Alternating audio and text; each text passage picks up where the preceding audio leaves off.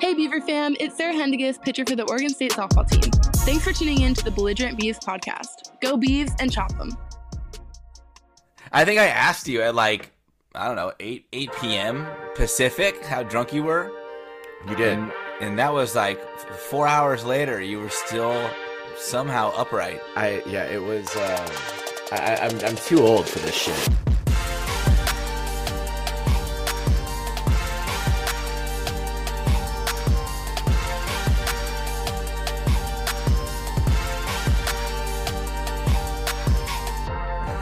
just wait until it's November. Like I was I wasn't just drinking straight through like the day. Like I stopped. I I napped. Uh, oh well, then this isn't as fun I, as other feet. Still, well, well, hello there, hello. Benjamin.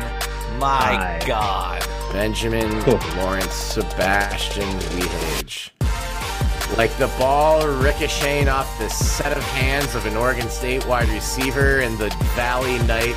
Here's Benny. Ten minutes late.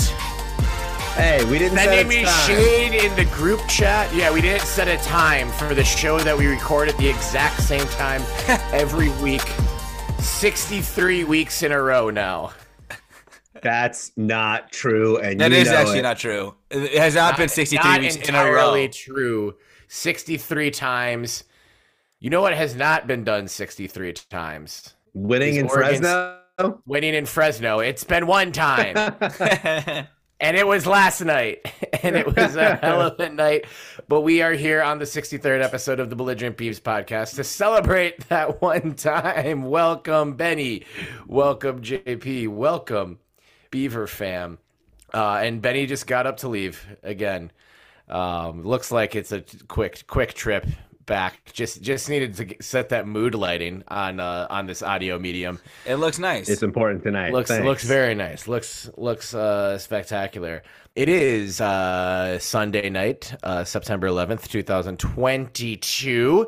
The your Oregon State Beavers are 2 and 0 after a thrilling victory in the Valley. First win in Fresno in program history. Jack Colletto, the hero, walking off uh, at a game that wrapped up around 1.30 a.m. Central Time. and I was in Beaver fam. I'm not going to lie to you. I was talking to these guys a little bit about it.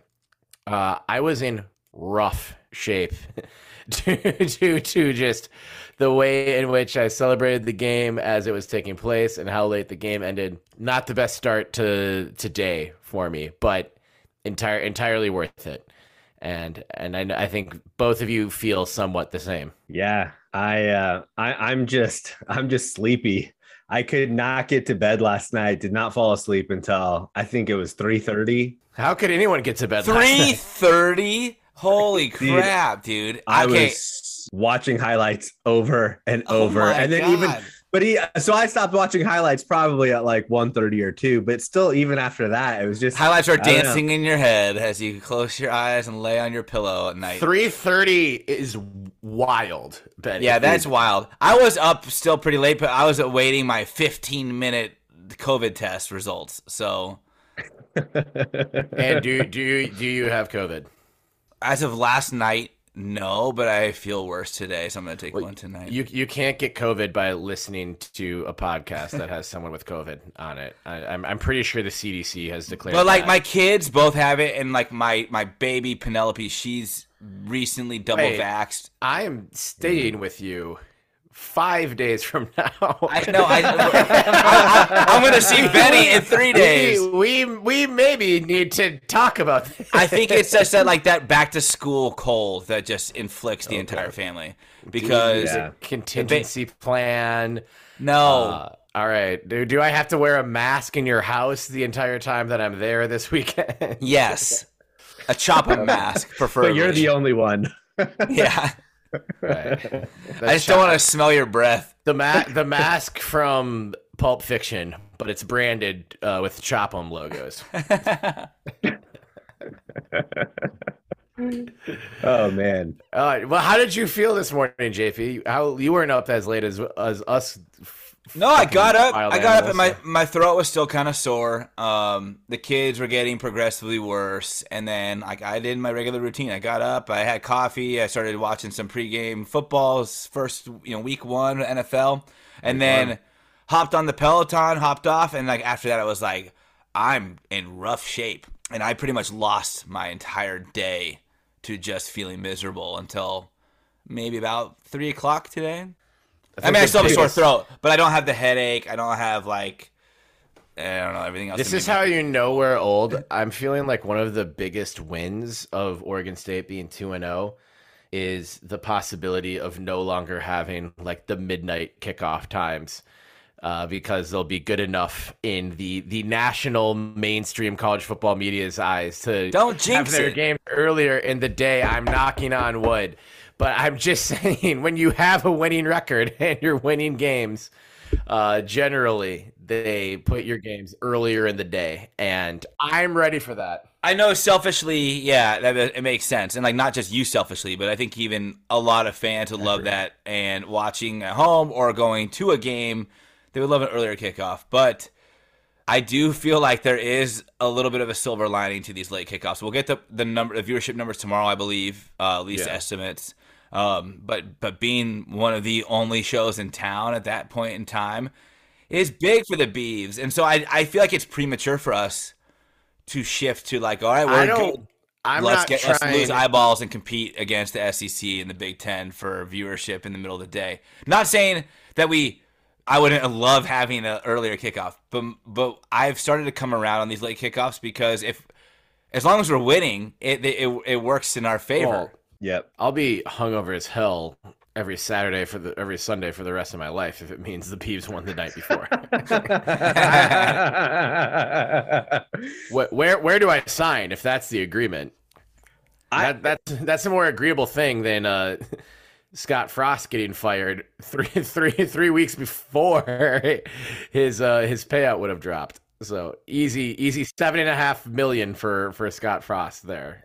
But I think I think for for the kickoffs though, like for me, I've always just liked the atmosphere around a night game um, I think it just adds just that much more excitement to the game. And like really the the sort of um, down uh, side to having a late kickoff is uh, the argument's traditionally been that like East Coast writers are not going to be able to see you play, but really that's just to get in the top 25. And as we'll get into later, the top 25 does not matter, especially this early. Yeah.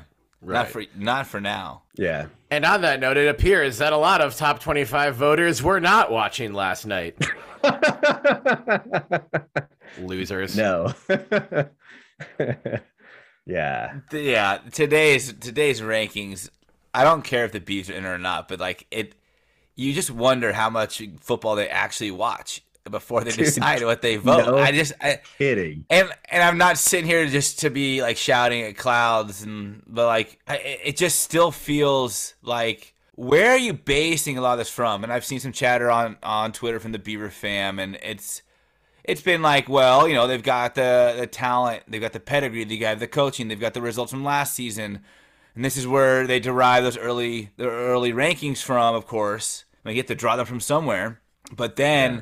Like they, but then they put no weight in some of these early games either. Like because they can't be to a certain degree that wrong, right? Like it's an ego. It's a shot at ego, and so.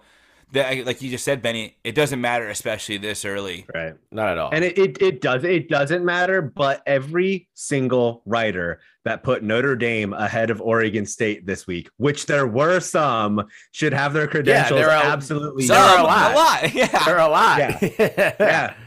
And yep. I know we we we shit on that too, and we were shitting on it during the spaces last night. By the way, shout out to everyone who uh, tuned into our usual halftime spaces. Uh, and then not not regrettably, but I was so excited. I, I think Colletto was still on on the paint of the end zone when I texted the group chat post game spaces now. We're we're doing. Normally, I try and stop my celebrations to where I can confirm there's no flag. That one, I like got up and screamed and like I had just was one of the guys who made the block that helped Jackhammer get into the end zone. Uh, so shout out for anyone who uh, showed up to the post game spaces too, uh, the multiple post game spaces. Uh, while we got our, uh, while we were a little disorganized and got our our Beavs in a dam. That that's what we say instead of ducks in a row. In case you're new, uh, Beavs in a That's dam. right. It's, it's much better. Uh, bees in the bees in the trap. That also works. Uh, but we were kind of shitting on the the top 25 rankings, the AP poll, and also just like college. Where people were talking about like, whoa, will, will college game day come to Corvallis when we play USC or something like that? And I feel like I want to walk it back a little bit because right away I was just like, mm, fuck college game day, and I feel like you know that's something that I I, I will double down on a little bit, like that all that outside noise. Uh, these people who have talked about the same six teams for the last 20 years. I I don't really care about, but I do know that it does mean a lot to people to to see Oregon State ranked in the top 25 bowl and to and to get that recognition, like having game day come. Uh, so I don't want to diminish the, the great feeling that those uh, acknowledgments bring to the Beaver fam. And I mean, just we we talk about a lot on the show and in any of our content, just in our interactions with listeners. Like we deserve every great feeling right now, and the top 25 poll uh, or being ranked in the top 25 or getting something like college game day is certainly just a, a benefit of of this of this situation. So i didn't want to come in like that's i didn't want to have you know old man yells at clouds type stuff or get off my lawn with your loud music and your college game day and your numbers by your name in the scoreboard um, I would, I would uh, truthfully, I would love to see us ranked in the AP top 25, but I understand, I understand the reality that we're not. I don't understand the logic for why we're not. I just get it. I can connect those dots as to why those voters did not vote for us. It's bullshit. Uh, Jack Colletto for Heisman. and Benny's 15 and no national championship prediction is still alive. Yes, right. This is so much more is fun than last year when it was done after week one. Dude, That was the first thing that crossed my stoned mind in West Lafayette, Indiana. Is what? How are we gonna go on from here? It's like Bro, before and, the first game. And then immediately after that, like three more people yelled that at you on our walk of shame back to our Airbnb from the stadium. so true. Yeah, yeah, it's fun. It's a lot more fun uh, being two and zero than uh, one. It was it. It was one and one. We Oh, won it was oh and game. one, and yeah, then one We're, and one. we were zero and one last year. Um, so and then yeah, we're two and zero now. Man, I walk off wins in baseball are uh, are stressful. Walk off wins in football are really stressful. Oh man, before we sort of get into like the real meat of the episode, we do just need to talk about the manner in which this football game ended. Because that was wild shit. yeah. dude. Yeah, it, the most stressed out I've ever been watching a, a sporting event in recent memory for sure. And shout out to whoever it was on the halftime spaces. It, it, it was someone that we've interacted with a bunch, and I, the name is just escaping me. Uh, but predicted, I don't, I don't know that they got the exact 35-32 scoreline correct, but they did say they predicted a Beaver win while we were chatting at halftime in the spaces, but did say we're not getting out of this without a heart attack. Yeah, who was And that? God That's damn it, was that if that was you, let us know because we want to give you proper props. yeah. That was exactly right. What a Yep. final few minutes uh, in the valley. Uh, I love that after our spaces, uh, post game spaces debacle, JP named the spaces to just Terry, stop, we won. yeah. And also our friends Caleb and Caleb from the Beware of Bulldogs podcast. I saw the Beware of Bulldogs account was in our spaces for a little bit, but left to start their own spaces. And do you want to know what the name of their spaces was? Fuck! It was just pain. Uh, see, Yeah. And that's been us so many times. Yeah, it's relatable. Yeah. Yeah. I, man, I mean, that was one of those games where it was so amazing to win in the fashion that we won, but man, that would be crushing to lose in that way. Yeah, I mean, you, you have to kind of rewind it back too, not just in the game, which I think is important. Of the you know that the up and down roller coaster from an from the opposing perspective, but also look, I mean, like they thought they were gonna beat us. Like I don't think that there were very many Fresno State fans, especially, or pr- I'm assuming that uh, there were probably very many players or coaches that would have chalked up this as as an L. Um, after never winning in Fresno and yep. coming back for the first time in like what has been a very slow and steady build for the Fresno Bulldog football team in the program, where ours has been uh, a crash and burn rebuild. Um, yep. Also on a very fast ascension, but in the eyes of outsiders, they could easily say we're not at the point where Fresno State is with stability. Um, and this should be this should be a, a kind of staple win for their season.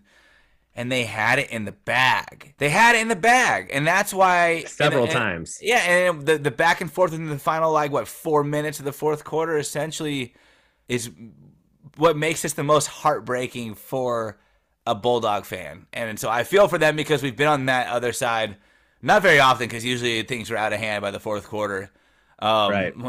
And there are in our right. down times or our you know major upset losses. But to be to be f- completely frank, I saw us being on the other side until really like a minute left in the game. Like at that point, I was like, well, we, yeah. we had our chance. Uh, certainly, certainly when they got their touchdown with uh, what was it, a minute, a minute four minute left? Yeah, minute, minute, minute four, five. minute five.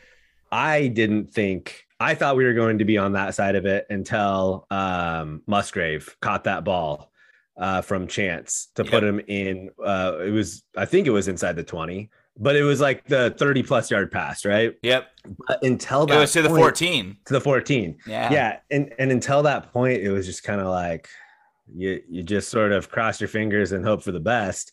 Um, but I think that um, you know, the, the the game, and we were talking about on the spaces last night, but I'm obviously as a fan that it it is intense to go through a game like that but I think that that it was that it was good for the team um, because you want this team, no matter if it's against Montana State next week or USC the following week or when they potentially get into a Pac 12 championship game, hopefully, right? Like you want them to be battle tested. You want them to have to have to have to rely on the experiences that they gained from games like at Fresno State. Yep. Um, where you learn a lot from that. Uh, and and I think more so than learning like tactics and um and and sort of what to do in a situation like that like you learn to trust yourself and you learn to trust your teammates. And i think that uh you know with with Tre'Shaun Harrison he had an abysmal first half and, really third quarter too.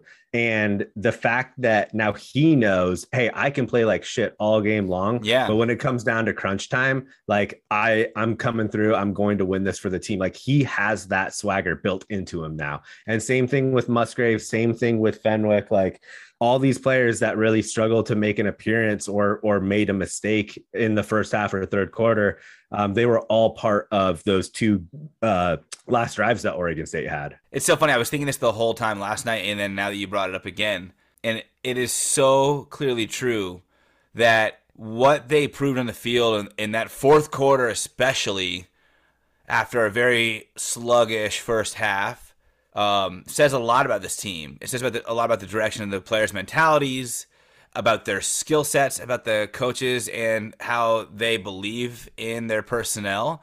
Because they didn't just start swapping people out. like, this isn't working. They didn't make a panic move. They stuck with their guns. They kept going to guys that it didn't work out with originally, and it paid off. And it paid off big time. I mean, Musgrave was silent in the first half Chance yeah. did not have a good game. Fenwick was not running the ball very well. People were already ready to uh, help him find his way to the bench. And yep. all of the the coaches went back to all of those guys again, to Harrison, to everybody. They went back in their direction. They did not roll it back and say, "Yeah, we're doing we're doing something different." They know where their strengths are. They leaned into them, and the players bought in and believed they could do it too. And so I think this isn't this isn't just a great come from behind, thrilling, exciting end to a game on the road. That means a lot to our program, means a lot for the season, but it means a ton for what these players have in their own self confidence and the coach's confidence in them going forward as well. Yep. Well, something that struck me before this game is watching Jonathan Smith's press conference last week he spent a couple of minutes before even opening it up to questions, uh, praising Silas Bolden for all the things Bolden does that don't show up in the box score. Uh, specifically, uh, the downfield block he had that helped spring Colletto on sort of the game sealing touchdown run against Right. Boise State, and then of course Bolden gets the that big play opportunity uh, for the 36 yard touchdown run in this game. Players like Musgrave and Harrison, uh, and then also you know, Fenwick, who put the ball on the ground again, thankfully recovered it, and then had a great second half. But Harrison uh, made a massive play blocking downfield on Bolden's touchdown. Musgrave Yep. made a massive play blocking downfield on, on Harrison's touchdown. I think the coaching staff is really when you make a mistake, it's like, all right, like you you made the mistake. It's in the past. There's nothing we can do about it now, and we trust in you enough to, to keep going to you. And because they're doing all of the little things right that don't show up in the stat sheet, and it's just been such a long road to get to a team that's just that tight from a, a discipline spot and Yeah. have all, all these pass catchers yeah i know they dropped we- had a very frustrating night with drops uh it wasn't musgrave's sharpest game for three and a half quarters either but literally every single one of those guys went to the larry fitzgerald school of downfield blocking and have been fantastic in that regard. Uh, so they're making plays away from the ball. So i think it's just they've done everything to instill confidence in the coaches uh, in them so that even when you do have a mistake i kind of hope the first play of this saturday's game against Montana State is called for Micaiah Tongue because he had a tough drop and didn't really get the opportunity. That's for the way the game script went. Just to you know, not even like totally redeem yourself, but just so that you're it's your most the most recent play in your memory uh, isn't a play like that. But yeah, it's an up and down up and down game and. Great that we could win a thriller, and especially in a game where there's sort of a lot of weird shit happened, like what Matthew Berry used to say in his first fantasy football post of the season back when he was at ESPN about when people would ask him for like things you can guarantee for certain seasons where he'd say dude it's an oblong ball made of leather weird shit's gonna happen and it's about reacting to that weird shit and i think we're, we're a team through two games now that shows like we're gonna react to the weird shit in a positive way uh, and uh, in in most cases through these first you know, eight quarters of the season, uh, flip it uh, to our dramatic advantage. So great, Cheers. great night in the valley. Cheers, We Cheers. should do beers. Cheers. cheers, and let's talk about beers and happy tears. The the the rhyming uh, brain cell is still recovering from all the damage I did last night. the one remaining. The one it's just remaining hanging one. on. So it's hanging, hanging by a thread, uh, like, like Sylvester Stallone in Cliffhanger. Uh, JP, why don't you get us started tonight? Um, what are you celebrating with on this fine Sunday evening? So as we've wrapped up our Mountain West tour and walked away two and zero, uh, I found this a very fitting IPA from my local Great Notion. Shout out Great Notion on Alberta. Um, it's a West Coast IPA called Magnetic West, and um, it's a very clear, clean looking IPA. You can almost like see my eyeball through the glass and uh, I just felt like, yeah, you know, more attention should be on West Coast football. It's bullshit still.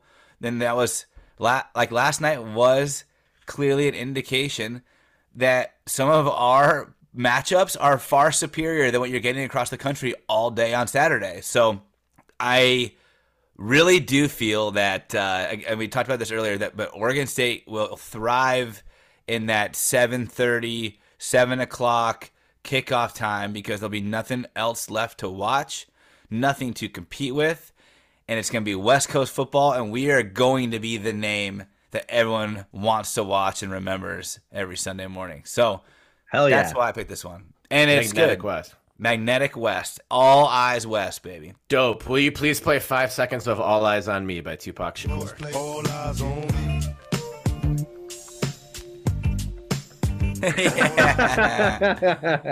Is that our first Tupac? It can't be. It might be. it might be. Shout out Tupac. Shout out Tupac. Shame on us if that's the case. I know. Yeah. Damn. That's interesting, and not to dive into it because this is the beer segment, but um, it, you bring up an interesting point that like people in Beaver in the Beaver fam obviously talk about the lack of respect that Oregon State gets, but I think there's a lack of respect that Fresno State gets too, Exactly. right? Yeah, Yeah. that's that that is a solid point. Yeah. Fresno State's a very good team. And you know who's got like a noon kickoff on Fox uh, next Saturday? Fresno State. Nebraska. Notre Dame. Oh. Oh. Nebraska. All right. I'm like, fine, fine. Put them on. Put. Go ahead. Doesn't bother me. I- so I saw the news about Scott Frost getting canned uh, from an, a tweet by Ashton where she had said, "It's like shouldn't have fired Mike Riley." Of True. course. not. True. I- Nebraska is playing Oklahoma. What? well, we're playing Montana State. We're Yeah. playing Montana State. Yeah. Shout out What's to your point? Bobcats. What's your point? I just I, I get it. I don't even know that it, I, I want the 11 a.m. Central Time kickoff. Anyway, I'll I'll find something to complain about with the kickoff time. I guess is what I'm saying. JP, your Untappd score for All Eyes West. Uh, I gave it a four because you know West Coast IPAs are always like lighter. So, and I I like something a little more flavor forward. Um, Lovely, but a four is a, a solid score. It's a I'll drink it again. nice. Uh, Benny, it looks like you're drinking something that looks like Pedialyte. And I can't hate on that because I was drinking a lot of Pedialyte earlier this late morning, afternoon. Uh, it is. It was the only thing. It was the only thing there for me. I might have some more before I go to bed. To be honest, Dude, this is this is maybe one of the best drinks I've ever had. Uh, it's it's Whoa. called Roar Roar Organic Complete Hydration Georgia Peach uh, flavor. It Can you check the ingredients for B twenty five? what? yeah. Are you sure it's not? What's it's just not B25? two thousand. It's not two thousand nine right now. it's a special vitamin that makes you twenty five years old. it is. It's very, very good. Uh, I also did uh, break my rule and take an edible uh, a little bit before the show. So No wonder you forgot when we were recording. yeah, what are we doing again? Um, You guys, Yeah. the, the eyes and ears of the nation are upon us now because of the Beavs football being undefeated. We gotta keep our Never. in our game. Never. College Game Day is scouting podcast now. Every voter is No wonder you turned your local tune. podcast. yeah, I haven't even said fuck yet. Oh wait, shit. yeah. Okay, So roar, get it, roar, It's Roar. very roar. roar. Uh, JP, please play five seconds of "Roar" by Katy Perry. I got the eye of the tiger, the fire. By your mom. My mom. Shout out my mom. I don't think she stayed up and watched the game though. Well, then don't shout her out. She, and she did watch the Green Bay Packers lose to the Minnesota Vikings today, so she's really not happy. But I. Um, I uh, didn't ha- make it to the liquor store or anywhere uh, to buy beer this afternoon uh, because reasons. So I had when I was drinking during the Oregon State Fresno State game. It's my favorite. It's Hamm's. Oh, Ooh, nice. an old school can. I thought it was a Brewed in the Montucky. Land of the sky blue. art- Ooh, I do like Montucky cold snacks though too. I love just big saying Montucky it. fan. It, yeah, it's a great, great name all around. Uh, and yeah, I give uh, Hamm's a five on Untappd. Wow. Five out of five. The only one I've rated. That's not true. You're on Untappd. I am on Untappd. I have not been on it in in years though. Yeah. Maybe I'll maybe I'll revive that. Maybe that'll be my gift for you for Christmas this year. Thanks. I'll take it. I'm sure you will. Hey, before right. we jump back in though to football, obviously, I do want to say that we have a lot of thoughts, questions from listeners popping through Twitter. So I will try to interject their questions when appropriate. Um, and if it's like on topic, right? But I do think that we should kick off with one of you Well, guys. I do think the listeners would appreciate if we did a proper cheers Oh, talking about our beers. Cheers! JP. Cheers to two and zero, boys. Plancha. I'm drinking out of a. It's all about the beaver glass, by the way. It is from uh, Oh, Belching nice. Beaver. Belching Beaver Brewing, San we Diego. gotta we gotta do a collab with them. we have to. It's belching. The beaver. belching belligerent beef. Come on, Yeah. we're we're right here. We're Belligerently right here. belching. Belching Belligerently belching. belligerent belching. Dot com. Don't go there. Yeah. All right, uh, let's get let's get into the listener questions, the, the fan questions on the fan cam. Uh, JP, you said you have one that you would like to start with. Yeah, I think it's appropriate. Um, this fr- it comes from our friend Just T Mill, Travis Miller, uh, our our Purdue counterpart uh, Oh, from yeah. Hammer and Rails. Shout Uh, out, Travis. He yeah he asked a very appropriate question about um, the remainder of the season. So I thought we'd start broad and then we would get you know more focused. And his says, uh, "How does the death of the Queen affect the remainder of Oregon State's season?" I, I need to know. How does the death of the queen? Well, you guys saw her parting words, right? Yeah, you can't spell chop 'em without hope. Which Yeah. Thank you, Scott, for capturing that screenshot Your officially Majesty, from the internet. Yeah. Well, we appreciate the sentiment. We already know, and uh, there, there's a lot of there's a lot of Irish blood flowing through the veins of this podcast. Uh, so while we, we don't find it appropriate to celebrate death in, in, in any means, this isn't going to be a uh, a eulogy uh, or funeral episode. We reserve we reserve that for Oregon State Basketball it's way too early for a funeral. Um, I think it is a sign that uh, the traditional monarchy Oh. and our idea of what that looks like has fallen. I will not infer what anyone else would like. They to like to dress up and wear fancy clothes. Seventy years of the status quo do anything worthwhile. is now dead. Seventy years of status quo. Uh, It's a new world, baby. Seventy years of celebrating uh, minor achievements a little bit more than uh, was merited. I would guess. Yeah. if you, if you will. Uh, dancing uh, on on the mountains of that were built by other people. Um, that monarchy, that symbol, is gone, dead, Yeah. long gone. Oh, And to usher in the new, sometimes the old need to be put to rest. Qyburn said that in season six of Game of Thrones. I like that. I almost thought you were going to say be put down, and I felt like that would be more humane, but also more creepy.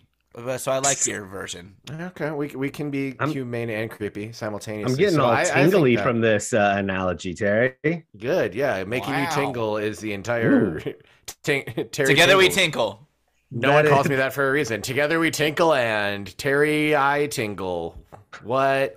Uh, I feel like I should have stopped talking at least 20 seconds ago. So I'm going to stop there and listen to what Benny has to say. I- I'll interject and say, you know, if uh, if the queen is going to be instilling any uh, goodwill on any team, she's going to be looking for a familiar name, and for a program that had at one time Sir Henry Anderson. Oh, yeah. uh, So the I- I, I think uh, she would be looking fondly down on Corvallis. Um, Yeah. But I feel weird saying that after Terry's analogy now. I know, Terry. Way to make things so morbid and terrible. God. The question was about death. I'm, I'm just meet, I'm meeting the question where the question's at. Uh, But shout right. out Travis. I'm ha- it's uh, about a Great year ago last week we hung out with Travis, so I'm, Yeah. I'm happy he's still Right. interacting with us. Um, okay, so next next bullet though, let's talk about Jonathan Smith's balls. Okay, Whew. Yeah. a topic that it should be discussed more on this podcast is the size of Jonathan Smith's balls. I think my, my my favorite tweet that Dashel has ever had was simply two words: giant balls. That is the most perfect. tweet. perfect modern journalism. Nick. I'm, I'm, I'm dead serious. That tweet should win a Pulitzer. it really should. It's so No good. exclamation point. You know, no, and because it's you know, Dashel's not a fan. He's a journalist. He's a professional. It's the way to uh, include testicular terminology in a professional way, and he did it perfectly. You know, but this this whole idea that Jonathan Smith is dragging balls uh, on the floor below him has spawned memes. It has spawned gifs. It has it has spawned trending topics on Twitter. So, how big are they? Who's wait? What? Quite, who? What listener sent this one? Oh, so yeah, the the natural A Foster thirteen said how big Coach Smith's balls really are was a topic he wanted us to cover. So Man, dude, you. Uh, I, so I've seen video evidence as a meme that he is dragging them ac- uh, across an animated sidewalk uh, that South looks to be that looks to be made of paper, but I cannot confirm that other than it is clearly Jonathan Smith's face. Thus, they must be his. So, they're uh, large. The the obvious right is that he he went for it on fourth with three seconds left. But I think even more so than that is he comes out and he was going to he was going to kick the field goal. I, I don't think. He, I don't think he ever was. Ah, I might disagree with snapped Jerry. it? I, I don't think he was. they snapped it. They snapped it after the whistle blew. Okay, well, I so think to and, it, and I was it- going to make I think the to arg- make it appear. I Okay. thought that whole thing was a show game, but that's not the All right. question. So I'll stop. Well, it was good because it fooled me. Um, and and I don't I don't think that that it played out like this, but it looked like this in the narrative that uh Smith was like, "All right, you're gonna ice my kicker. We'll just fucking win it right now, then." Yeah. And I thought that was really cool, like that whole scenario. And and, and I get that's I was building some of that in my head, but uh, I I want to live in that sort of fantasy world right there. I think that he showed giant giant balls, though. I mean, I, Mike Riley, I don't think would have done this, right? Uh, the the one that shall not be named wouldn't have done this, and so this is uh, it's kind of new for Oregon State, to be honest. It's hard to go for a walk off touchdown instead of going for a tie when you're losing forty-seven to six. So That's true. Hey, but That's no, I disagree. I disagree that Riley would have done this. I do think that Riley he Riley has done this. He did do this. There were times he went for two to win a game. uh, Sun Bowl. 2006 Sun Bowl, yeah. Yeah, so and like that's a that's a little bit bigger of a stage than than week two on the road at Fresno State. No offense. Riley, Riley, Riley had some know. some grand grand cojones. Yeah, he did in the biggest moments. He would make uh, a gamble. Uh, I don't think. I think he was by the book for most of his calls throughout the season. He just wanted to march to the end of the season, get to the bowl game, but then he'd, he'd gamble a bit there. I, but I, I, I think that this shows a lot about Jonathan Smith. It shows a lot about his mindset as a coach to go for the kill, especially when uh, odds were stacked against you up until the last minute of that game over the last what 50 fucking years whatever it's been. So like he it was like we could go home as losers that tried to win on the road Yep. at a stadium we have never won at and that I still have a monkey on my back from not winning at. Hmm or we could slice their throats, move on, show everybody that yeah, we're we're here to play. We mean we're- mean business. And let's not forget, he did it because he has Jack Colletto. Right. That's exactly right. It's Yeah. a good understanding of personnel. Yes. So that that's where I'm like, it's it's not this this is gonna gonna come off as me being like, oh, his balls aren't that big, uh, which Oh, also here comes wet blanket Terry. it's not wet blanket. It's also just, and I know like the the win probability. The, the most likely scenario of Oregon State coming out with a win in that situation, like the probably the most risk averse play is probably to run it with Colletto to try and win the whole thing. A, a field goal extends the game, but then you're going into overtime with a, a quarterback who was Yep. didn't feel Rowdy like he was in a rhythm until the fourth quarter. So I, I feel like he, while it is like if you don't get it, the game's over. It, I didn't think it was like this insanely risky thing that like you that hardly any coaches would do. Maybe a lot of coaches would hesitate, but also there's it was the right choice though. it was the it was the right move, and there's definitely a, a argument to be made for it, which is why we're talking about it. But so I don't know metaphorically or literally. The guy's got some big balls on him, and they're probably made of brass. Uh, he's a tough motherfucker, and we already knew that about him. So they are the right size. I I agree with that, dude. And I think that um I think that's a good thing for Jonathan Smith. I think it's a compliment to Jonathan Smith because I thought about this a lot more so today than last night. But uh if Last night we were up till 3 a.m. thinking about the game. No, I was just excited last night. I wasn't Oh. trying to dissect it, but I was thinking like would I have felt that that was the right call because I I definitely felt like that was the right call, but would I have felt that way if Colletto wouldn't have got gotten in? And I think you you could make the argument of like well you were on that play enough times and you know they they knew it was coming. Colletto was bound to get stuffed at some point. Um we we had the momentum. Uh, I'm just saying like if we were maybe, to be yeah. pondering on this if Yeah. he weren't to have made it um and and like chance was heating up our defense wasn't bending uh in or wasn't breaking typically in in the red zone so i think the argument could be made that the odds would have favored us in overtime but here's the thing is the the game would have come down to a single play no matter what yeah. Right. and might as well have that single play be you on the two yard line with a close to of a guarantee as as what can be afforded to you in college football. You know, I, I think he I think he played those odds exactly the way he should have. Yep. And also, like, again, he had Jack Colletto. It wasn't like a running back that could get stuffed in the backfield. This is Jack Colletto that always falls forward for two yards at Yep. minimum. So it was a two yard run. That's all we needed. We had three seconds left. It was the final play. And, like, honestly, like, like you said, we go to overtime. We weren't stopping Mims and we weren't stopping Haener. I mean, we No. contained them a little bit, like enough to win, obviously, but Right. we, but who knows? I mean, one deep ball from Haener that he could put a perfect touch on to uh, exploit an exhausted secondary that had played a hell of a game could have just been it. That been that been over. It been over. And I and like it's a, it's a it's a coin flip.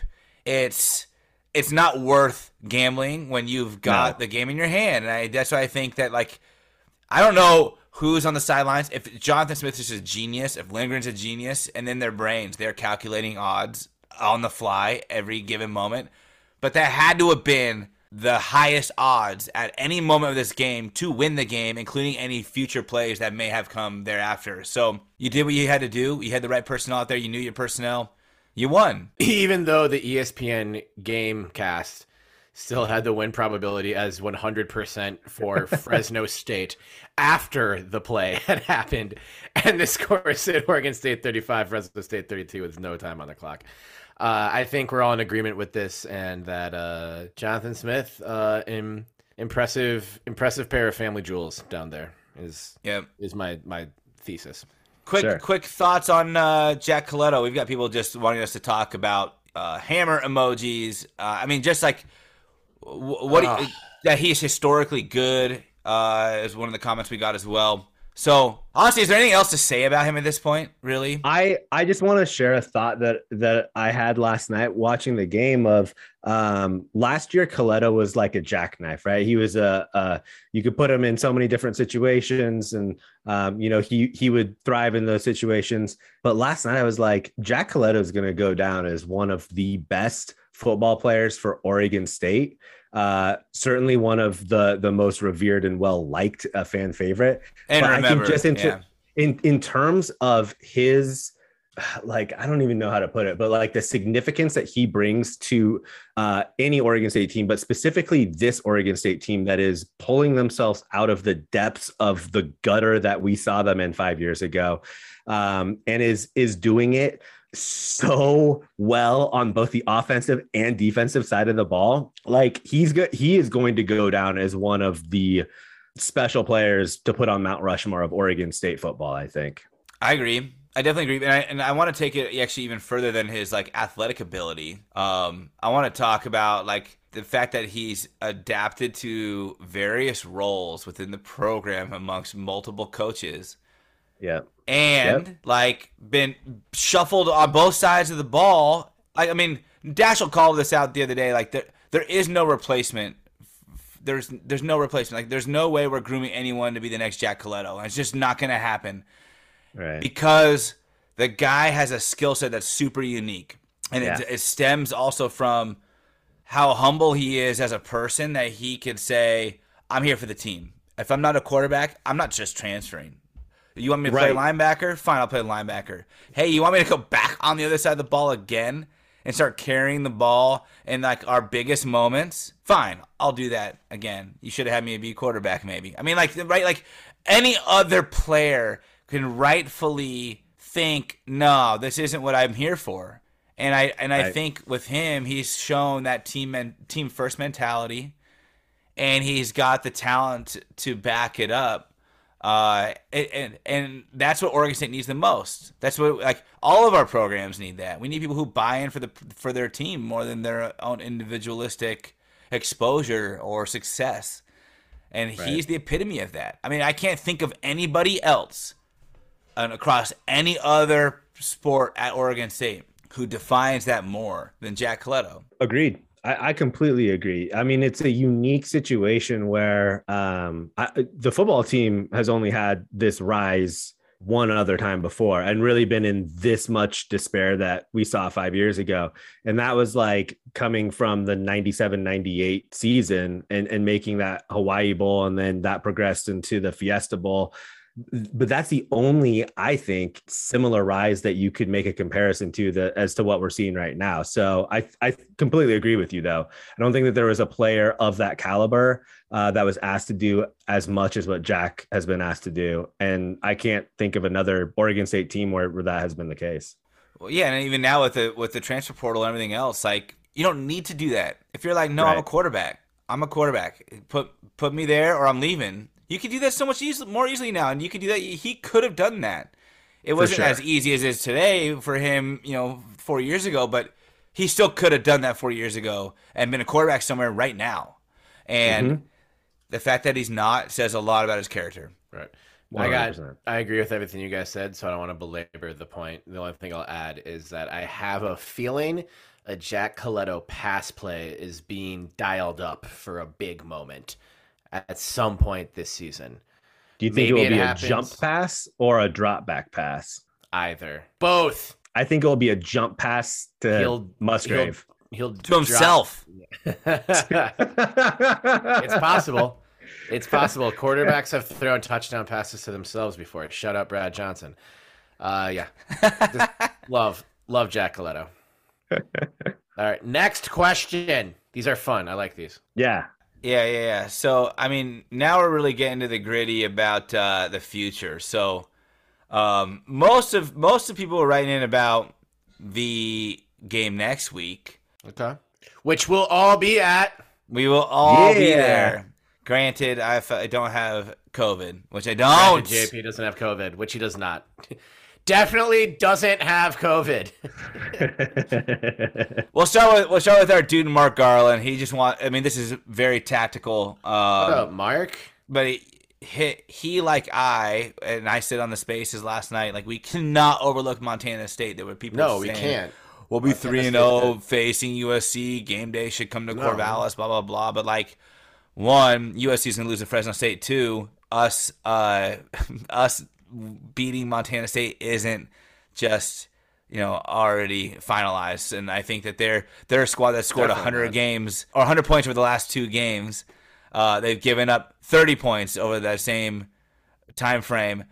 Let's remember this is their Super Bowl uh, until they play Montana in like the Grizz Cats game or whatever they call it, uh, whatever their rivalry's called. But um, this is their biggest game until then. This is probably their this is likely their biggest game all season, including that game. They're gonna come out and have nothing to lose. Um, and as Mark said, it's a good football team that we'll be playing with a lot of pride. Uh, so his question is, how can we get pressure on future quarterbacks? I'm going to assume uh, Montana State as well, without sending six guys uh, and leaving leaving our defensive backs on the island. blitz Rejzohn Wright Ooh, that worked against Boise State. And I don't, I, I think I just thought about that right now. So like before you, before you start critiquing this, Terry, I'm just thinking out loud here. But we did that against Boise State. We we blitzed our corners and it worked. Um, I didn't see that against Fresno, but at the same time, they're rolling out a five five wide set, so that Yeah. is a little bit tough to do, uh, especially if you're playing man. But um, yeah, I think you have to be sneaky about it. uh, because, and this is, um, I don't know if this is the case, but it, it did seem like we were struggling to get pressure on Haener Yeah. uh, last night.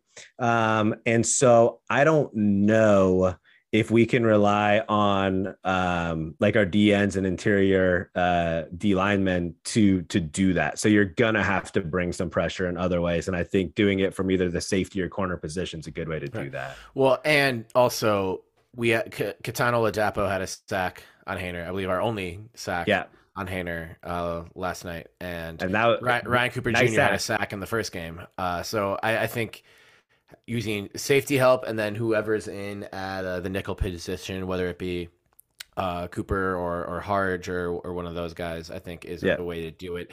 I think Mark is maybe asking a little bit about not just incorporating blitzes uh, because there is an inherent bit of risk. Uh, I thought Chatfield looked good last night. I thought Riley Sharp looked really good. Um, I think maybe if there if um, Bray feels that we have the personnel to uh, maybe sub in some more guys, and I know we we don't typically sub a lot on either the offensive or defensive line. That could be a possibility. So just so you're having more fresh pass rushers in there. Um, as a way to keep the pass rush alive beyond just sending more pass rushers. Uh, if it's a fresh fresh two on the end or totally fresh four, um, but that also creates uh, vulnerability for uh, illegal substitution penalties and you know ki- killing drives. So it, it is hard. That's if that's something they haven't worked on. Uh, maybe Montana State's a good game to roll that out. Uh, but I, I think the pass rush is playing well and isn't putting up the gaudy, easy, sexy numbers in the box score that peep that I think are often just used as a crutch. So I kind of just want to see Bray sticking with uh, his guns here, and we can reevaluate with a bigger sample size. But I think it, it is a very interesting question, and I'll be very curious to see uh, how he treats it going into this Montana State game, and then of course the next week against USC as well. Yeah, I, I agree with you though that I I think that you can't really change up Yeah. the game plan against Montana State, and you do have to stick to what you know and what you're good at. I Yeah. agree with that completely. But maybe I don't know if some of the young guys have. Uh, we obviously don't get to watch practice, but if anyone who's been performing well in practice, uh, and that just hasn't translated to snaps uh, on the field during games, uh, this could be a time to sub in and just maybe try and ignite that pass rush a little bit because Yeah. I, I love seeing Rejzohn come on the blitz. You can't really do it more than once in, in a game, though. Right, that's true.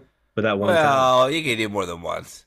You can do it more than once, but it's not. Uh, it's It's a not a risky long. play for It's not a long. Well, yeah, and also he's one of the best cover corners in the country. we need Right. we need him out there covering as well.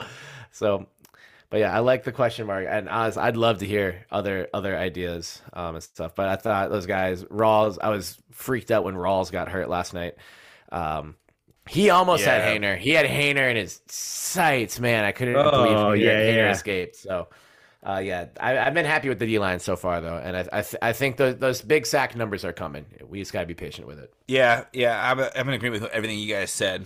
I, I think you you stick with what works. You've been scheming for this the whole time. If it requires that uh, you've got to get less guys in the, or you have an opportunity to have less guys down on the line, and you still can put pressure on the quarterback, great. But I think the game dictates a lot dictates a lot of that, and uh, we'll we'll just see how it goes. I mean, I I feel like we've contained quarterbacks fairly well thus far, and I know mobile quarterbacks aren't you know our bread and butter, but um, I, I'm not I'm not worried that that uh, Montana State's quarterback's gonna come and like run all over No. us. I mean, like the guy can throw the ball, but I, he's not. And, and he can run a little bit too, but he's not the guy that I'm worried about. Like he'll he'll pick off a 20 or so yard gain if he's got to make a scramble, but I I'm not worried that this is going to like disrupt our game plan whatsoever. So I do think that we should just stick with what's working. Of course. Yeah, I was kind of assessing that as more of a big picture thing, but yeah, for for this, week- Yeah, uh, yeah. I'm just talking about this week though. I you guys were covering you know all season. All right, but on this week, continuing on the discussion of Providence Park and Montana State, our friend Beeve Recruiting at Beeve Recruiting said International man of mystery himself. yes, who only opted to maybe do a, a, a Beaver fan focus if we would scramble his voice and block out his face. That is how serious he this role. but he did ask a very good question, but uh, not really a question in sense, but I think that's something that we could probably speak to very nicely. Um, that we've been to Providence Park before. Terry, you used to work there. I did. in- back when it was Jeld-Wen Field, I think. He would like for us to throw out a bit of like a how to attend a game in Portland discussion. So like Okay. what what should out of towners do? Where where are we gonna be? is- The, the easy the easy answer to that is meet us at Marathon Taverna before the game, baby. Uh, the amount of time the three of us and our extended group of friends spent at Marathon Taverna, uh, I don't want to say it or even try to figure it out. Bi- really big part of our early, mid, and late 20s. and let's re- remind everyone that marathon is two blocks. Two blocks, two blocks Away. from the stadium. So Yeah. It'll be it, it'll be busy, uh, but lots of screens, so a good place to to watch college football uh, in the hours leading up to it. And if you don't want to uh, get the food from Marathon, you're just one block, half a block really, away from The walk-up window. McDonald's. Yeah. I wonder if the walk-up window is still there. If you find yourself in the neighborhood after hours, uh, you might want to check and see if the McDonald's walk-up window is still open until like 4 a.m. or whatever. Uh, we we were never out that late. We were in bed. getting- Never, mom, dad. Yeah. I would say I, it's been years. I can't remember the last time I went to a Timbers or Thorns match. I was there just like a few weeks ago, but we didn't really go out other than like Ten Barrel or like there's there's so much to do north of the stadium. Would you say that parking is not that area's strength, and you should allow a lot of extra time for Don't parking, drive or there. don't drive at all? Don't drive Take the there. max. Take the take max. the max, It'll take a you lift, right take an there. Uber. Actually, It's- definitely taking a Lyft and Uber. It's very convenient for them. Um, Yeah. They've got it set up pretty easily for people to just still drive t- up to the stadium. And what I have noticed in, in like games that I've attended that are sold out, so you'd assume demand is high. Uh, there was no like flex pricing or anything. It was still fairly affordable to take an Uber or a Lyft to the games, and that's for like a speed convenience. If you want, if you want a cost convenience, then definitely take the max. But honestly, screw it all. Go somewhere like get there at noon, explore north of Burnside, and just Yeah, enjoy. twenty first, baby. Yeah, enjoy what like like the Alphabet District and the Pearl and Yes. everything else has to offer. I mean, it's all within walking distance at that point. And like what we're gonna be at Marathon. That's like you said, our spot. We're gonna sit across the street essentially from the stadium all day, and then go to the stadium for the whole evening. But there's still so much more you can do. I mean, honestly, like if you're if you're trying, I love Mazatlan, and Mazatlan's just uh, like a little bit Oh, west yeah. of the stadium as Shout well. out Mazatlan. So if you want some chips and salsa and a margarita, you're a block away from that as well. Um, I don't know. I I, that. I Well, mean, if this is, if this is your like only Portland trip of the year, if you're coming from out of town, obviously, you know, don't go to Mazatlan or maybe not, or maybe not Marathon or Mazatlan, McDonald's. maybe. Um, but like you can walk to the stadium from Powell's if, if you want, Oh, want to go to a pretty, pretty big uh, attraction downtown. Uh, you can, yeah, it's it's it's very walkable. It's supposed to be a nice day, I think. uh, you- you- Mm, Maybe not anymore. knock. On wood, knock on wood. Knock on wood. Uh, it won't be a very cold day, at least I know that much. And Uh, it's gonna be it's gonna be 65 and partly rainy on Saturday now. partly rainy. oh, Yeah, like uh like a tenth of an inch precipitation every hour. That's that's Uh. It's Oregon weather. Pacific. That's Pacific Northwest football weather. Let's Yeah. go. yeah, Yeah. All right. Yeah. True. As, at least s- as we say sitting So in really, a bougie you seats with the uh, inside part of the. in Tan, Tana Ridge. I, I will say the thing that So I'm most fancy. excited for uh, about this game is just the the takeover that we'll see in Portland. So like I grew up in Portland, a Beaver fan, and I felt like I just felt like it was so few and far between. So to see orange and black all throughout Providence Park, um, all throughout uh, the, just the general area before the game. I'm very excited for that. And I'm also really excited to see the Beavs play in Providence Park. It's a great old stadium. Yeah. Um, They used to play there all the time. yeah, they did. Yeah, they Yeah. have a history there for sure. Yeah, absolutely. Um, but it's it's a good mix of an old stadium with sort of modern amenities. Um, and, and just like the structure of it, you have the. I, I'm assuming most of our listeners have seen pictures of Providence Park, but just the the grandstand that goes straight up um is i think that that's just a really cool feature it's going to be loud it's going to be really loud there i think It does get very loud there. Um, shout out Blazer Beeve, Jeff, uh, at Blazer Beeve. He said the, that uh, Beaver Nation needs to fill Providence Park and be loud for this team. 100% Yep, agree, yep. right? Um, and our, our friend Brian Miller, uh, at Brian Miller 513, brewing the uh, belligerent beer uh, with his pops, and uh, he asked the ex- he asked what are our expectations, predictions for the Providence Park game after now seeing how we played at Fresno. I think um, it'll. I, I still have us as, as a win. Uh, I think it will be tough.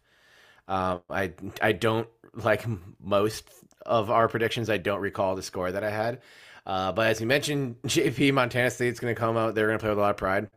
Montana State's a program that's used to winning, and I believe they're ranked Yep. three or four in FCS right, right now. Uh, a lot of good players, many of whom who have either pl- were had chances to play uh, FBS or recruited, including Jeffrey Manning Jr., uh, a former Beav who played uh, in uh, 20 redshirted in 2017, but also uh, played in every game in uh, 2018 in a bit in 2019 as well. So uh, can bet that Jeffrey Manning Jr. is going to be trying to uh, put his his best uh, best ball on the field on Saturday. I do think we end up winning, but I'm going to say it's something, you know, like 30, 34 17. Uh, never, never in doubt, but not the runaway that Bees fans are, are hoping for. But well, I what do- was your original prediction? I can't remember. You don't have What- a notebook? You're a writer. You don't have a notebook. I, I, front did- of you? I wrote I wrote down all of our wins and losses. I did. I predicted a couple big wins, but I don't think this was one of them. I think I may have had this one like maybe like 41-21 at, at most. So I'm just walking it back a little bit. I think 17 point win is where it's gonna where it's gonna end up. Yeah, I've got this at an 18 point win, so it's 31 13 on my prediction. I'm to stick with that this time. I, I had on here, don't overlook the Bobcats, and this is like in my season prediction. And is our first ever matchup against them, which is probably more telling about them than us, right? I mean, it, it says a lot about the fact that we would agree to schedule them, uh, given how successful they have been recently and how maybe unsuccessful we have been historically the last 10 years. But um, I did mention in my prediction that there's un- unfamiliar sight lines, a low setting sun, with a 5 p.m. kick, an earlier setting sun will Right. make it difficult for the passing game uh, for either team to get going. So I, I'm not too worried about their quarterback, and I'm not too worried about Chance. Though I'd love to see a big Chance game, and I said this would be a big running game. This is going to be a Fenwick Martinez party. Did we only practice Yeah. there the one time? One time, One time. yeah. Are we going to be practicing there this week? I Good question. Later in the week, but Yeah, I maybe they'll come up on- Thursday or something, right? But Yeah, that, that would make sense. I I I think that so I'm not overlooking this game because Montana State is really good, and I think that Oregon State, uh, if they come in unprepared, overlooking them, looking towards USC, they're they will lose. Um, but I don't think that Oregon State, the makeup of the team, is going to overlook them, and I don't think that the coaches would allow it, even if that was the sort of inclination. I think Oregon State wins this game, 42 to 21 uh, or somewhere thereabouts. I think that it's going to be a really strong offensive performance, um, both against, well, Boise, they were able to explode for a couple big plays, um, quite a few actually. Fresno State, they they struggled. It just seemed, especially in the running game, they really struggled to get that that one to pop. I think that happens and it opens up the floodgate, so to speak, for the offense. And once they get rolling, they're going to be rolling. Um, I think that a couple things have to happen. I do think that we have to make their quarterback really uncomfortable. He not only threw for over 20 passes, but had 16 carries last week, which is that's that's sort of crazy um, that he's involved that much. So if you can get him uncomfortable, I think that you can really dominate uh, their offense or or um, you know put the clamps down, so to speak. Yep. Um, but I do think that Oregon State dominates this game because I think that Oregon State is the far superior team. Um, even though Montana State is really good, Oregon State is a very good Power Five team right now. Um, and you cap that on with Oregon State does not have a history of success in the last decade.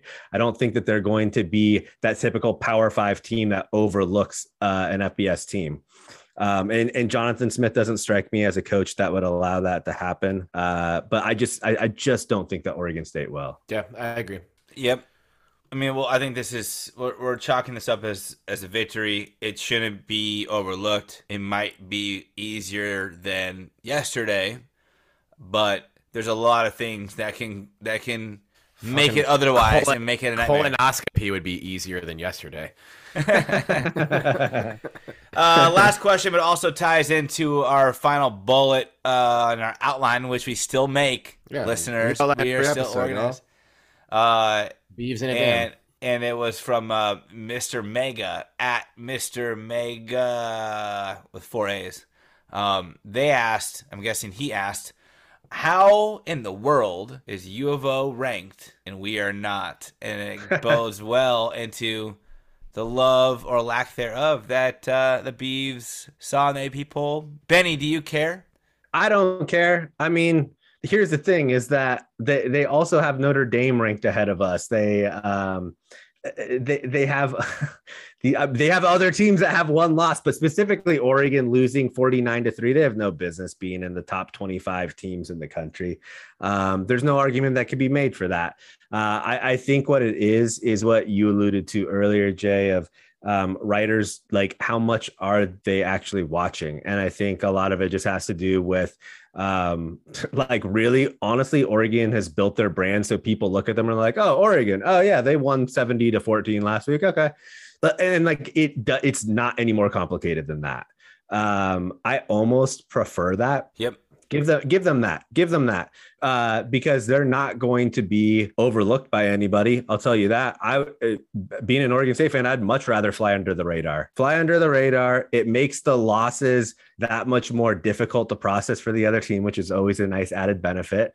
Um and and it gives the opportunity or the it presents the opportunity for teams to overlook you and that's a competitive advantage. So if that's going to be the case then great. If we go undefeated it doesn't matter. We will go to the college football playoff right like it doesn't matter That's, rankings right now don't matter There's genuinely a chance that Notre Dame loses to North Carolina next week, and an 0 3 Notre Dame team is still ranked, and a 4 0 North Carolina team is still not. That Yeah. could happen. Um, and that just goes into my point. You know, rankings, I, I, it'd be fun to see the Bees ranked. And anyone who's been through the, uh, uh, you know, the just the absolute disaster zone that we've been through with with this program uh, deserves deserves nice things and fun things. Um, but it's it's all bullshit. It's horseshit right now. That's why you have a team like Oregon ranked right now. Uh, the rankings don't make sense. We've seen most teams play twice. Uh, it's still hard to get a read on who's really good and who's really bad and who's in between. Um, so the people who vote on this truly meaningless poll are just like, oh, I, Oregon. Yeah. Yeah, and they're not going to say Oregon State um, because all of them submitted their votes before the third quarter was over last night. So maybe, well, maybe they're waiting for the Baylor BYU game to, to end, but they weren't watching CBS Sports Network. That much I can promise you. Um, so, and I'm starting to hear like uh, listening to the Andy Staples show this morning. It that show opened with them talking about the Beavs on a day in college football where like yesterday was an awesome day. And this is getting off topic a little bit, but I just want to make sure that we hit on this.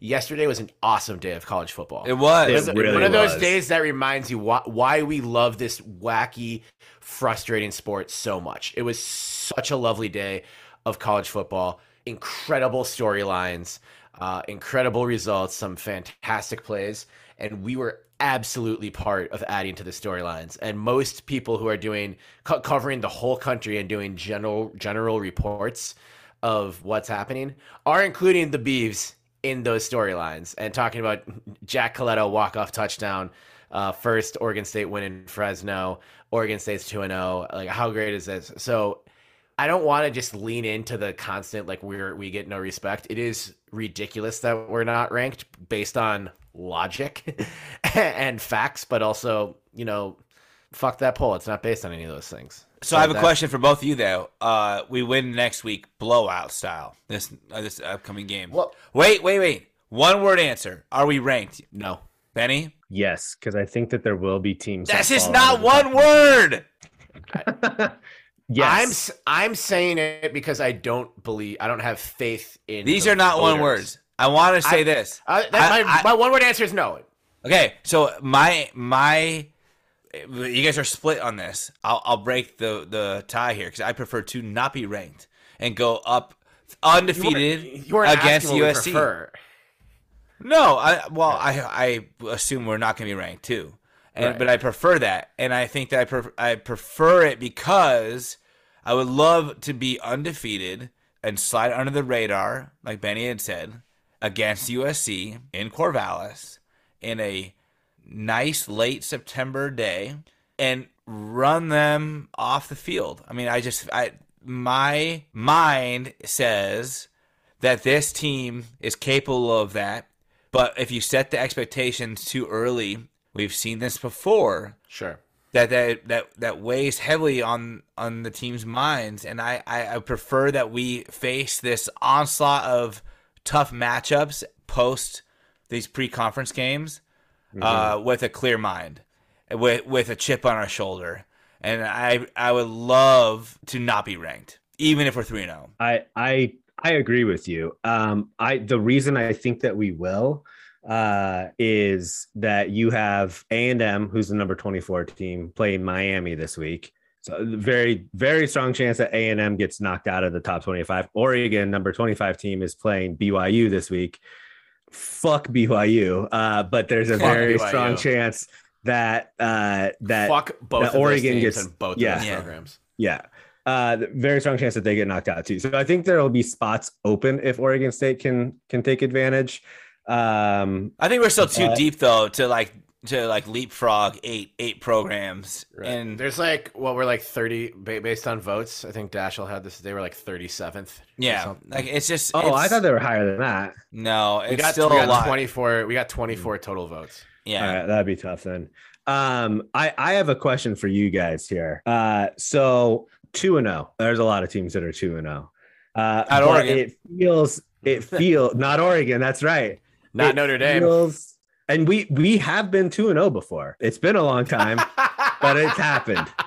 It has happened. It has But this- happened. That is right. this this feels different uh it feels more special and i think i guess the first question should be do you guys feel that too if you do uh why why do you think that is why do you think it feels more special this year or it feels different I feel like it's complete this year. This is Smith's team for the majority, and he's got the people, the coaches, and and the scheme all within his vision. And somebody, I saw a tweet about this the other day, and it was like, "There's nothing more fun to watch than Oregon State methodically just march downfield and score." And mm-hmm. and I'm like, we do this so quietly, like our team's persona, especially offensively mirrors Jonathan Smith's persona. Behind the scenes, he is screwing you over 8,000 ways in his brain. But out, fr- uh, out front, it's just him with a half smile, kind of looking at you like, I barely remember what question you just asked me. Right. And so I, I, I love that. I love that view. I love that this team, uh, I don't know. I mean, I love that this team is, is sitting in that position. I mean, what else can we? What what else more could we ask for at this point at two and oh? zero? right right It definitely feels different, and perhaps feels different than any any other Oregon State season that I've been uh, paying super close attention to, which started in 2006. I think there's a part of it is it's year five for Jonathan Smith, and there's something just magical about not necessarily magical, but there's something pertinent about a coach's fifth year. Uh, for big fans of the 30 for 30 series, one of my favorites, the U, the fir- the Yes. first one talks about the U's rise to prominence, and you know Howard Schnellenberger very clearly laid out like his his five year plan. That was Miami wins a national championship, and year five was when they won it. I, I'm not saying that to guarantee any anything You heard it here first. something has been something similar has been guaranteed on this podcast but you you watch that documentary and it's a great one to revisit and it's it's very interesting because it's this is it shows his methodical approach of him taking a program that was c- could have been described as in disarray and what what year 1 meant what year 2 meant all the way through year 5 and year 5 was their national championship year. We just saw another year five coach today get fired in Scott Frost to show an mm-hmm. example of the complete opposite of what happens.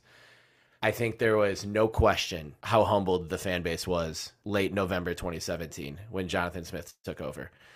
And he got off got off that that tiny plane and what walked into, you know, our our, our Barely very big ni- enough to hold his nuts. uh, not yeah, exactly. and Scott Barnes got up and yelled, "It's a great day to be a Beaver!" when he Yep. introduced Jonathan Smith.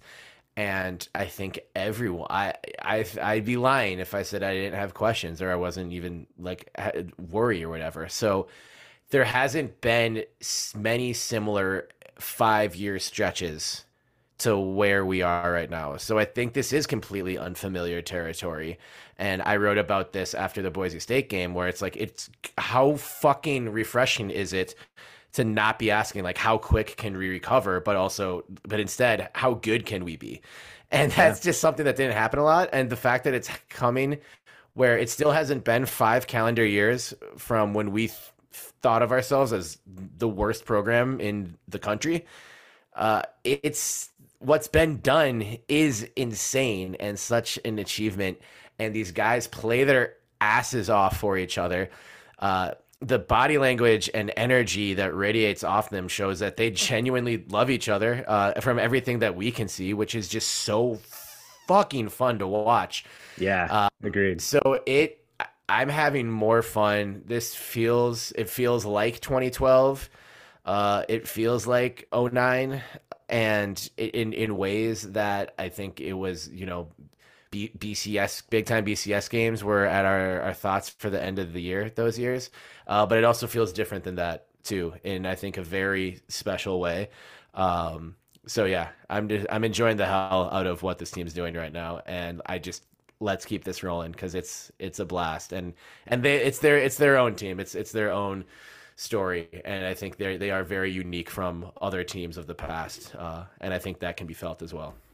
I, I think that both of you guys nailed on some really key points and um I, I think one of the one of the things is having a good team again and like and like you said having whether they're obtainable or not I think they are uh but you know uh uh, New Year's Six bowl aspirations, playoff aspirations, right?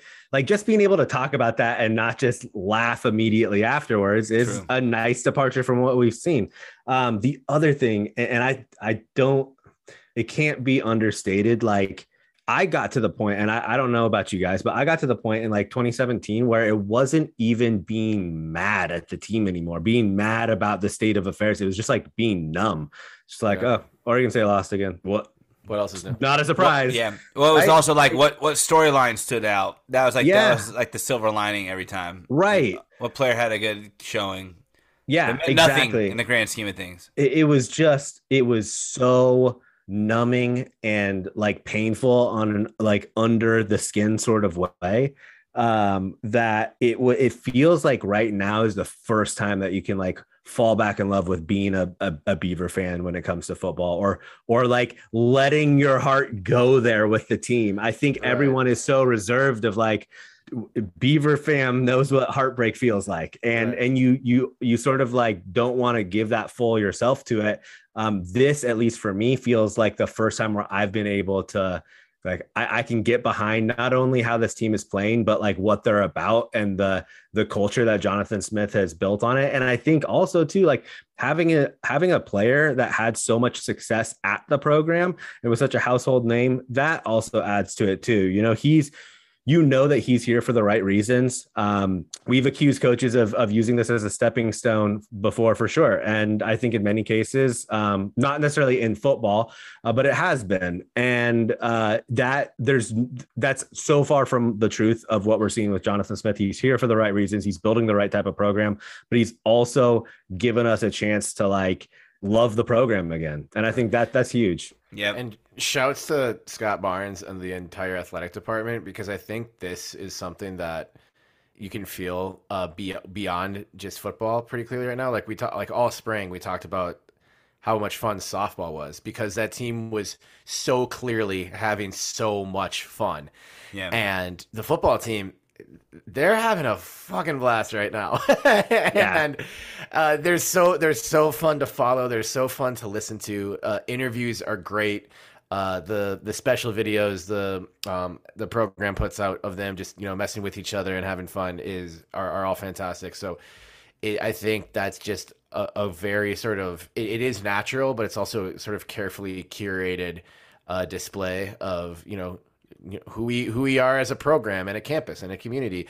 And when it goes well, it goes really well and it's really fun. So I think that's something that like we talked about several times on the show how lucky we feel for the timing of when we started this thing Yeah. and just how lucky we have been to cover teams that have been successful on the field and on the court but also have just been really fucking fun uh to to watch uh, play and do their thing as well and they're clearly having a blast doing it so that just makes our quote unquote job so much easier here You're getting paid for this? I, yeah, wait, where Maybe. do we sign up for that? maybe Um, I uh, I saw on Twitter um, how I I was like uh, looking at what Fresno State fans were saying on Twitter, um, but they they were saying they're like Oregon State made it look like they won the Super Bowl after they won the game, as if it was a bad thing.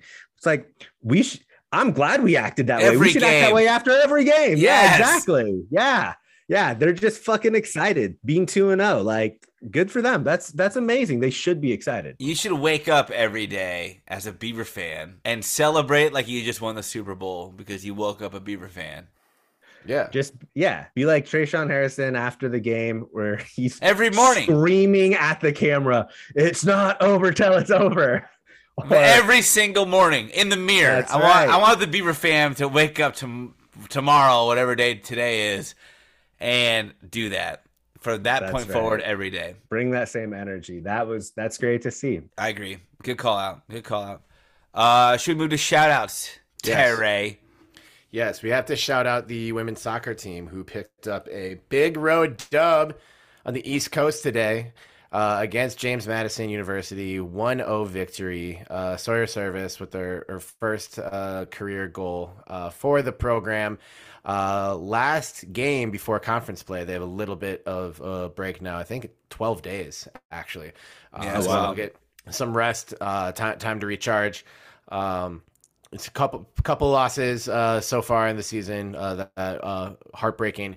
Uh, one goal loss to UC Davis, and just a, a showcase of how good University of Virginia soccer is. Um, but definitely a good good coaching Yeah. experience uh, for for Coach Lawrence Nicola and uh, the Oregon State women's soccer team. We'll try and catch up with them uh, before their conference slate opens on September 23rd. And also, the volleyball team is picking up wins as well. Uh, just beat Portland in this tournament they're in. They beat North Texas. Uh, dropped dropped a match against Utah State. Uh, but yeah, definitely picking up more victories earlier in, in the season. So lo- love love to see that. Anything more? For our resident volleyball expert, JP, do you have anything uh, uh, to add on the No, they're going to the- court? They're going to the Green Wave Invitational this week, starting on Friday in New Orleans, one of all of Oh, our favorite yeah. cities in Yeah. the world.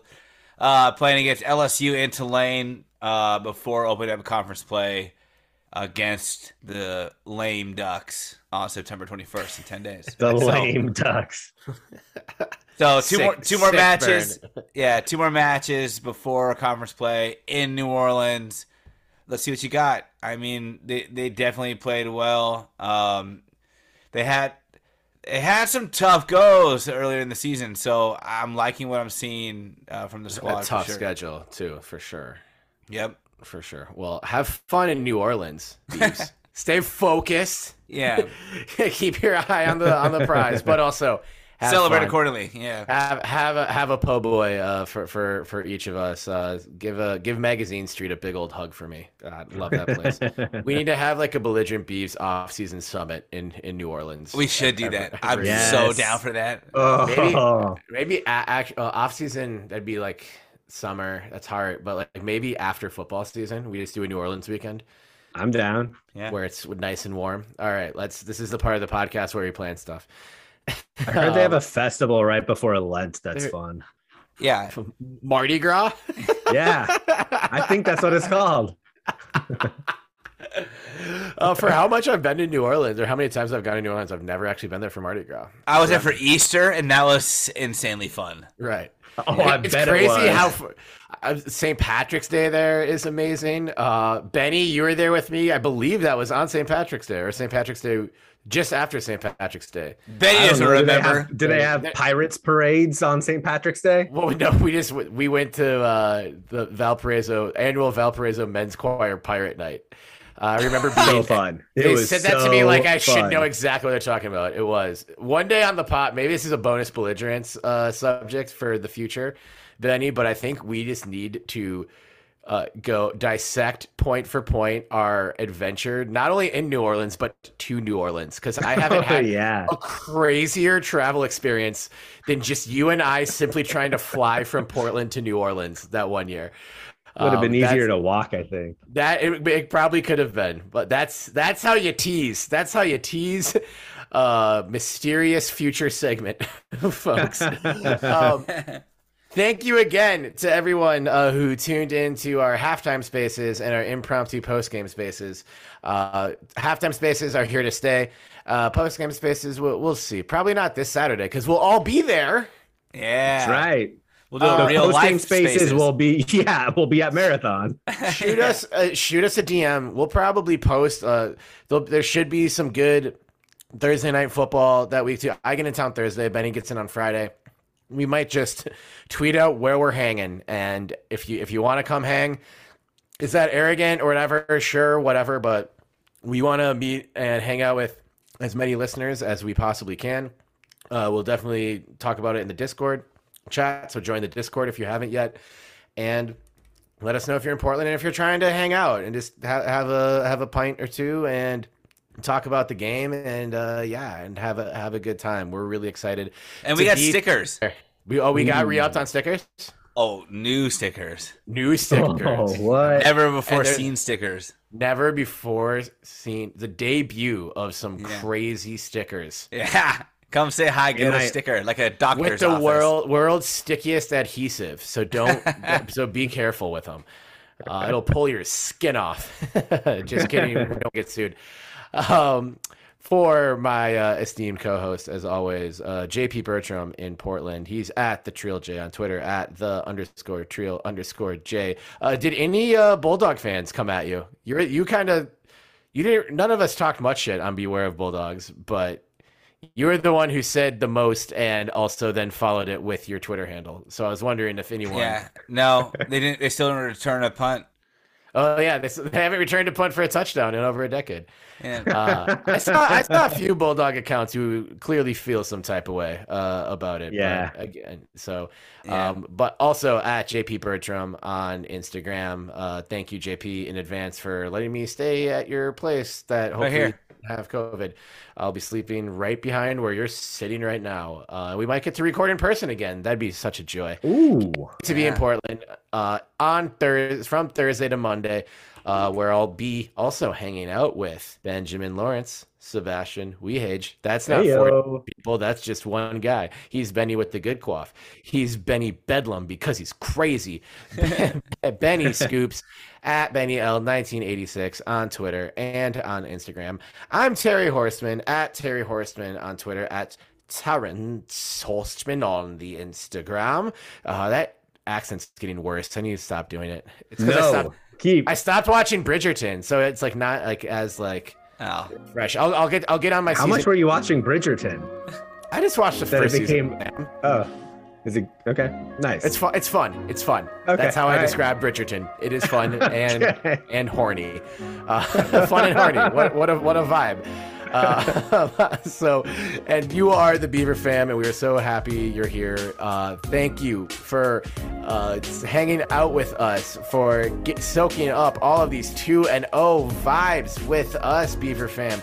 We love you so much.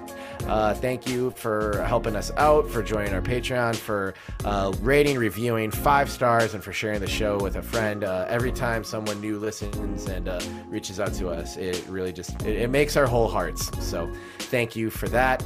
Uh, please keep doing it. We'll see you in Portland this weekend. And before we do, remember that no matter what, 2 and 0, 0 and 2, ranked, unranked, whatever that bullshit, no matter what they say, they cannot spell chop them without hope. Chop them. Chop them. Chop them. Bring back Bernice.